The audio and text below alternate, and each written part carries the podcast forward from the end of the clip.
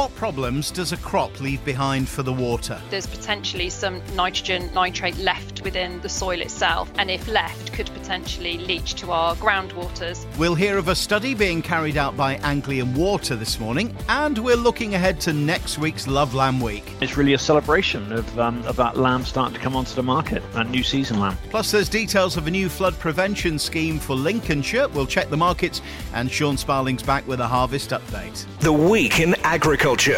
This is the Farming Programme with Steve Orchard. Good morning. Hope the stop start harvest is progressing. We'll see what the weather has in store for us this week at the end of the programme. Labour shortages continue to impact farms and the supply chain, as has been well reported elsewhere in the media. The food and farming sector has called for a new 12 month COVID 19 recovery visa to help alleviate the workforce shortages. One particular area of HR that might be worth your attention it's emerged that some farm businesses are applying the wrong formula to calculate how much holiday pay staff are entitled to due to the seasonal and fluctuating nature of their work. Might be worth a check to avoid a big bill later. And a little bit of good, sensible news on policing hare coursing. Several police forces in England have removed the borders between themselves in order to work together and share information on suspects. It also means that if someone commits an offence in one force area, they'll be committing an offence in all the joint areas, so they can be prosecuted irrespective of where the offences take place. Another small but welcome step. We mentioned last week that water abstraction licences could see steep increases if a consultation comes to the expected conclusion.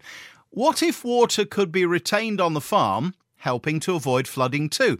That may be one benefit of a pilot flood management project underway in Swaton in Lincolnshire.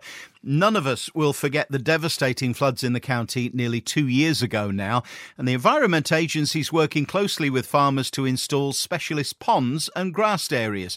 Catherine Sams is a flood risk assessor for the agency. Catherine, what have we got here? We're looking at the first of uh, five attenuation ponds that uh, we're working with farmers and Black Sluice IDB to install in the Swaton catchment to reduce flood risk. We're working with the landscape. We're trying to fit these features in um, with the natural topography of the uh, of the landscape. Um, we're making sure that, as, as well as storing floodwater, these areas uh, in, the ponds we've got uh, permanent wildlife ponds um, that will will stay there forever. Um, in the um, swales that we're putting in, they'll all be seeded with wild wildflowers, um, which will be uh, excellent for pollinators and, and for wildlife. So um, yeah, they're, they're really good for biodiversity. Um, as, as well as all of that, these features work to, um, to store soil uh, and stop soil washing off the land. So eventually, with the swales, the farmers will be able to come and collect that soil again and put it back onto their fields instead of it washing downstream and ending up in our watercourses. And how much water are you expecting the project to store? All the features together, we estimate they'll store around about 19 uh, Olympic sized swimming pools of water, uh, which would have otherwise ed- ended up in the villages. Um, so, uh, yeah, quite a sizable amount of water being stored on the land. How have the locals responded to the work? We've been um, keeping um, villagers in the uh, in the villages of uh, Threckingham and uh, Spanby and uh, Swaton up to date with the project.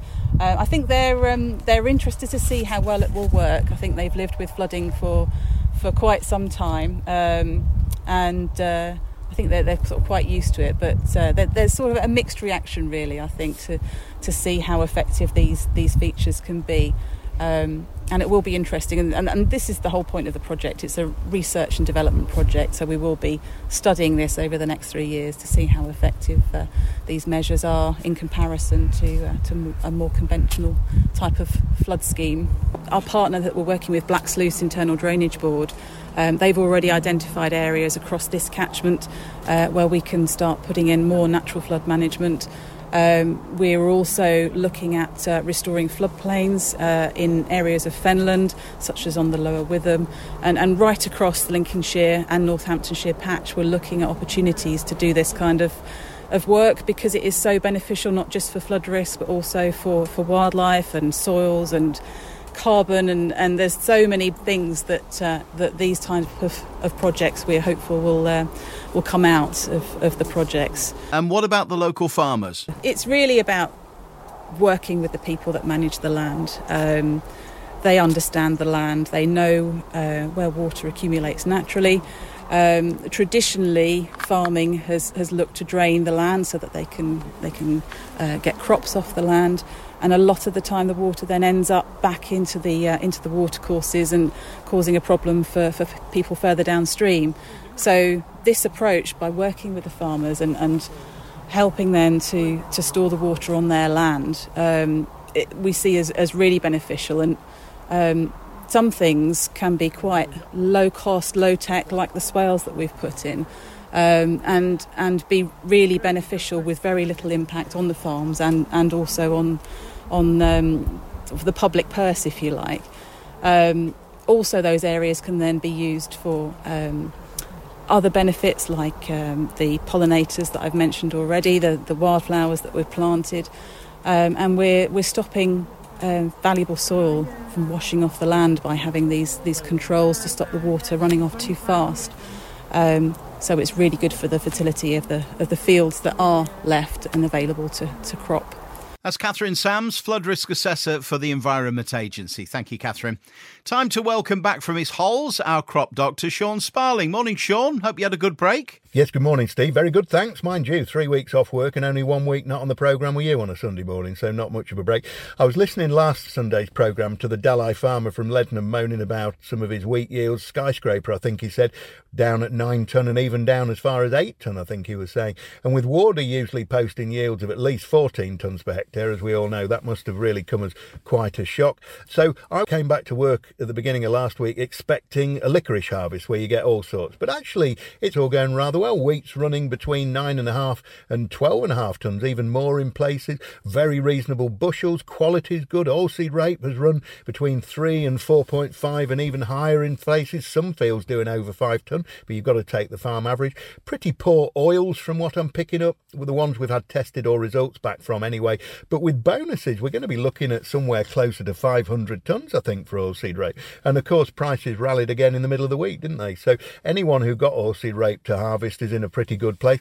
Winter wheat also very good money, up close to 200 quid, if not there. Spring barley doing well, 200 quid or thereabouts. Full malting spec, very good quality from what I'm picking up across the board, although that could end up as a bit of a double edged sword. But yields on spring barley, anything from six and a half up to well over nine tonnes per hectare up on top of the heath. So good money, good yields, good quality, all in all, not a bad start to harvest. Then you get the odd field that pops up. I have some on some organic soils, just that little bit lighter, just that little bit lower geographically. They looked awesome all the way through. Looking forward to getting the combines in them. No disease through the season, clean from top to bottom, no nutritional issues that we could see. Big, clean ears, only doing around that eight, eight and a half tons per hectare mark and with much lower bushels. And those fields have looked like 10 or 11 tonne plus crops all season, but they just haven't done it. Now, unlike Don Juan from Leadenham, it wasn't skyscraper for me, it was Kerrin. We've ended up with a pinch sample, pinch grain, not particularly pretty. So, as an agronomist, pinch grain, you immediately start to think about potassium deficiency. But I think there's going to be far more to thank 2021 for from the weather point of view than it will be as simple as just being potassium. So, you get certain certain soil type. Every year's the same, certain soil types, certain areas where the frosts were that little bit worse in the dips. For me, up on the Lincoln Heath in April, we were getting frosts registering around minus two, but you went quarter of a mile down onto the fen and we were getting them down as low as minus five and minus six. So we're getting frost pockets. It seems worse in the earlier drilling where the growth stage, where the ear was starting to develop at the wrong time. If they caught some of those minus fives and six and couple that to potential potash availability issues. If you've got magnesium indices two to one in favour of potash. That'll lock up the potash. It doesn't appear to have been fusarium or microdochium per se this year, although that wet weather at flowering may well also prove to be a contributory factor. But if you think 25 consecutive minus twos or below throughout April, and then May came along, 140 mils of rain, no sun, it was cold, it was awful. That's no good for some of these earlier drilled crops that are trying to develop earlier than the later ones. So, as I said, the later drilling of wheat seem much better, just like with the oilseed rape.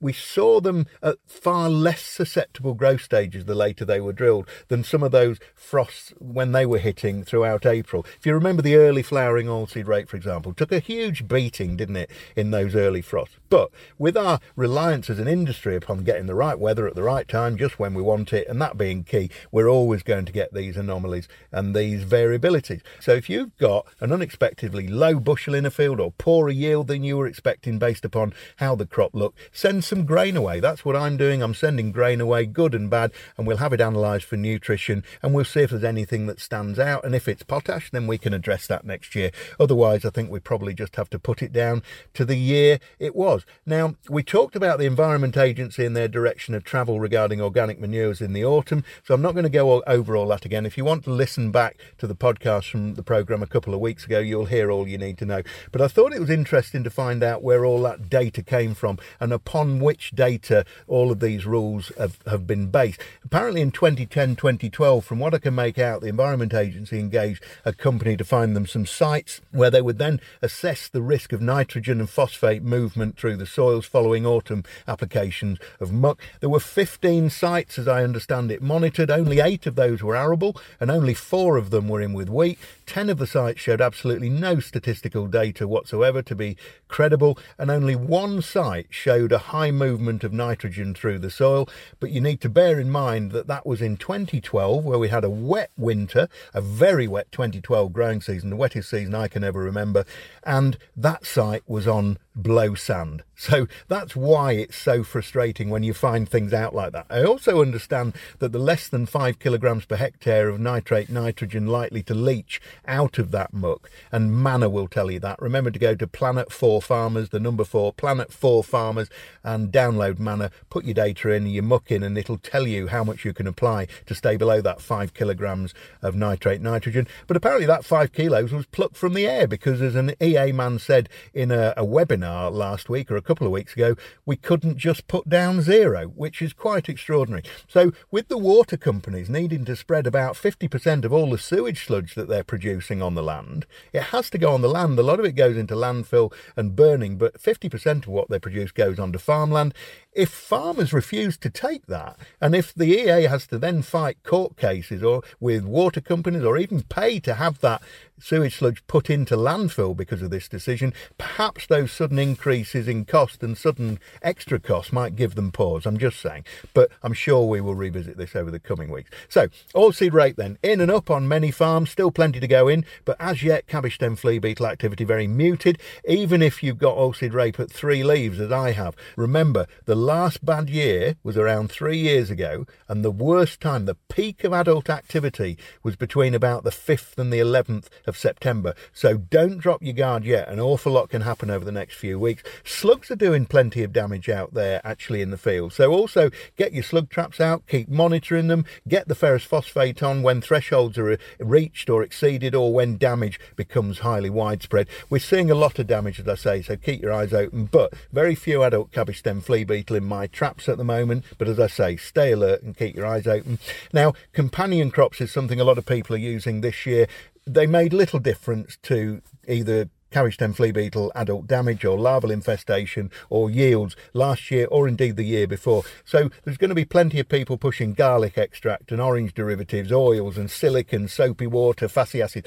All of those things, though, seem to work far better in trials and laboratories, don't they, than they ever do out in the field. So, if you're getting up to 25% leaf damage in your oilseed rape and the crop is below four leaves, one pyrethroid would be that that would be the time to go. But watch that leaf damage and if you do put a pyrethroid on and it doesn't do the job please don't go again with another pyrethroid because you're going to do more harm to the beneficials than you ever will do to the cabbage stem flea beetle. So 2022 crops are in the ground and up. Plenty of 2021 harvest still to go at yet. We could do with some dry weather on the harvest that still sits in the field, a bit of wet weather on the odd field of oilseed rape and stubble turnips, etc., which is in the ground to get them grown. We don't ask for much, do we? Let's see what the next seven days bring. Thank you, Sean Sparling, Sparling Agronomy Services, and welcome back.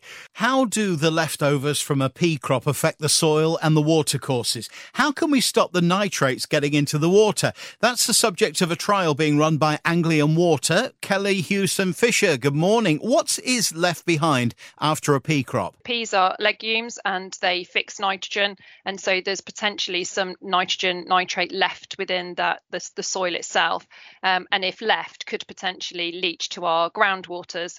So the problem that we have is many of our groundwater sources have high nitrate levels, which are either costly to remove or we have to blend with other um, water sources to meet our drinking water standards. And what's the problem if the nitrates are not removed? In many of our groundwater sources, um, we do see high nitrate levels. We either have to stop using that source, which puts pressure on other sources, or we can blend sources. So we take a lower nitrate source with a higher nitrate source and blend them to ensure that we meet those standards, or we treat where we've got treatment available, but that is quite costly. The aim of my role is to work with farmers in our catchments to look at where we can reduce nitrate losses leaching to our groundwaters and so looking at what crops are grown in those catchments, how we can, um, you know, work with the farmers. And, and often the measures that we are looking at with the farmers have multiple benefits for them. So we're ticking boxes for them and also for us as a water company. Is this just a pea problem or is it common to other crops? It's something common to lots of crops where we're um, sort of leaving the soil bare for a period of time over that autumn winter period, really. So if we know that the soil is going to be bare, we've harvested harvested a crop in the, the summer months uh, and then we're leaving it bare through that autumn winter period and not putting anything in the ground until spring, then we do see higher nitrate losses compared to if we put a cover crop in there or if there is a, a crop growing in there that's actually taking those nitrates up. So our aim is to look at cropping rotations with farmers and look to see where we can keep green cover on the ground and reduce those nitrate losses. Are you at the point of making recommendations to farmers yet, Kelly, or do you need more data from the trial? We're waiting for data on this trial, but we have done some um, cover crop trials in the past, and the data is on our website. So Anglian Water forward slash farming. We've got our case studies on there. Um, so please do, yeah, have a look at those, or do contact me. You know, I'm more than happy to chat this through. But certainly, it is something that we want to work with the farming industry on to look at measures and, and ways in which we can, you know, support with information or trials we understand that there's benefits there for farmers as well in terms of improving soil health, potentially reducing inorganic fertilizer applications. So it's something, yeah, we're really keen to work on to see if it's sustainable and there for, for both organisations. All right, Kelly, Kelly Houston Fisher from Anglian Water. Fascinating. Thanks for that. And thanks for joining us on the farming programme this morning. Thank you, Steve. It's nearly time for another week of enjoying delicious lamb and different ways of cooking and eating. It's just an excuse, really, isn't it? Love Lamb Week is on from the 1st to the 7th of September, and Phil Stocker is the CEO of the National Sheep Association. Morning, Phil. What's the week all about? Love Lamb Week really is just a, a week long celebration of, of, lamb at a time of year when we're just approaching our peak production time. And it's really a celebration of, um, of that lamb starting to come onto the market, that new season lamb. How's the market been this last year? The market's actually been very strong um, over this last 12 months, and there's a, a, wide number of reasons behind that. I think it starts because just before we were due to leave the European Union, there was a lot of nervousness within the industry about the impact of, uh, of a no deal, and so a lot of farmers sold their lambs early before we actually left uh, which meant that um, there was a little bit of a shortage in the market in the in the, in the new year, and that kept the market fairly tight, and prices have been strong ever since, really. So that was one factor. The other factor was because there was nervousness about the market with our departure from the European Union. There was a lot of advertising and promotion work that was done. That really paid off as well. So it's a lesson that we can learn for the future. Yeah, well, it's good to hear of at least one market that's uh, holding up in the current climate. Phil, what does Love Lamb Week actually comprise? So this is this is a um, a, a, celebration really that's been uh, carried out on a, a, number of different levels. You know, all of our levy bodies uh, across the whole of the UK They've been talking to the supermarkets and some of our supermarkets will be involved uh, with just banners, promotions, just trying to raise awareness of the yeah the, the delights of lamb, I guess. Uh, but then on a lower level as well, you know, there will be butchers that again have got recipe cards available. They've got signs trying to encourage people to come and and try lamb. Um, loads and loads of farm shops will be involved again doing promotions, tasters, and we've even got examples where individual farms are doing things with their local pubs as well. You know, they're putting lambs into local pubs and those pubs and their chefs are being quite creative about um, making a completely new range of meals using the entire range of cuts from a carcass. So there's lots of things that are going on across, um, you know, at all different levels. And it would be great to see more farmers, even more individual farmers, step up and do whatever they feel they can on the during that week. Where can farmers who want to find out more information go for that information? They can come to the National Sheep Association uh, website and they can email us and we will certainly help them out. And they can certainly within England um, go to uh, AHDB as well. AHDB are going to be they're putting quite a lot of resource into this over uh, not just during that week, but obviously in the time coming up to that week to make sure people are prepared. And although it's a week long celebration, we do and we will try and build on it uh, on an ongoing basis. So we want to try and keep those messages rolling on. That's Phil Stocker, CEO of the National Sheep Association. Thanks for that, Phil. If you fancy being the face of next year's Love Lamb Week, an enthusiastic sheep farmer is being sought to take on the legacy and ambition of Rachel Lumley, who established the week in 2015 and who sadly passed away last year. Time to see how the markets have performed this week with Open Fields Kit Dickinson. Morning, Kit. Good morning, Steve. It will be a relief to many when the delayed 2021 2022 grain harvest is behind us, with quality and logistical issues adding to the seasonal challenge. The Matif front month September contract traded at a 30 euro premium to the December contracts as shorts, who are unable to source the requisite quality to deliver against the contract which expires on the 10th of September, which is now headed for the exit door. There are also ships queuing up and lining up outside French ports, and shippers battle to make contractual specifications on their existing sales. Logistical challenges, whether it be by road or by sea, are increasingly becoming an industry wide problem. Historically, high maritime freight rates and the lack of truck drivers are frustrating, even during the protracted harvest that the UK is experiencing, which would have been exacerbated if the crop had all come ready together. UK milling wheat quality is variable, albeit on limited sample data, with many crops still in the field. Yields can be best described as average to date, with the anecdotal evidence which would suggest the UK crop is closer to a 14 million metric tonne than the earlier optimistic predictions of a 15 million metric tonne plus. Looking at barley this week, harvest has been stop start again over the week, with some heavy rains across most parts last weekend halting progress. The trade is now waiting to see the next round of samples post the recent rain to make sure the quality is holding up, given that there have been a few skinned samples seen in the last 10 days.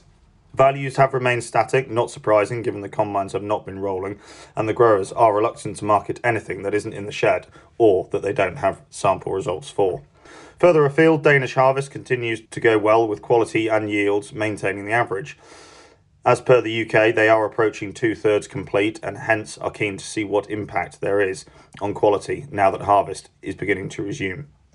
Oilseed rape markets see steady support over the week thanks to the consistent round of purchasing of US soybeans by China and the recent drop in the soybean crop ratings on the recent Pro Farmer Crop Tour. There has also been some chatter concerning the Canadian production number, with more analysts now joining the sub 15 million metric ton bracket. Closer to home, Matif futures have seen small gains of 5 euros over the week. However, the pound is moving weaker, which has helped support these values. With some drier weather forecast and combines once again rolling, the oilseed rape market is suffering from a lack of liquidity as focus is turned to getting the other crops in the barn. There is also a steady stream of inquiries for seed as wet weather allows progress to be made on the 2020 crop planting. Broader picture sees the ongoing concern and uptick in COVID cases across Europe, the Americas, and the Pacific Rim. Focuses and attention will remain on problems for demand going forward. Looking at prices this week, feed wheat for September is 184 to 188, November 190 to 192, February 193 to 195, May 196 to 198. Milling wheat premiums are currently 22 to 25 pounds. Barley for September 170 to 174, November 174 to 176, February 177 to 179, and May 180 to 182. Malting premiums are currently 30 to 34 pounds. Oilseed rate September 485 to 490, November 490 to 495, less carry post Christmas, February 495 to 498, and May 498 to 500 pounds. Thank you very much. Thanks as ever, Kit. That's Kit Dickinson from Openfield. The Farming Programme. Five day forecast. Well, the high pressure continues all week. Looks like being a decent harvest week. Dry, sunny, and mild for the most part. Light northerly winds today, up to the mid teens MPH. Dry and sunny with highs around 20 Celsius. Much the same for Monday, but a little bit more cloud likely on Tuesday. But staying dry, the winds staying northerly, as they will for most of the week. Indeed, no real significant change expected all week, although the winds may veer to the northeast around Thursday or Friday.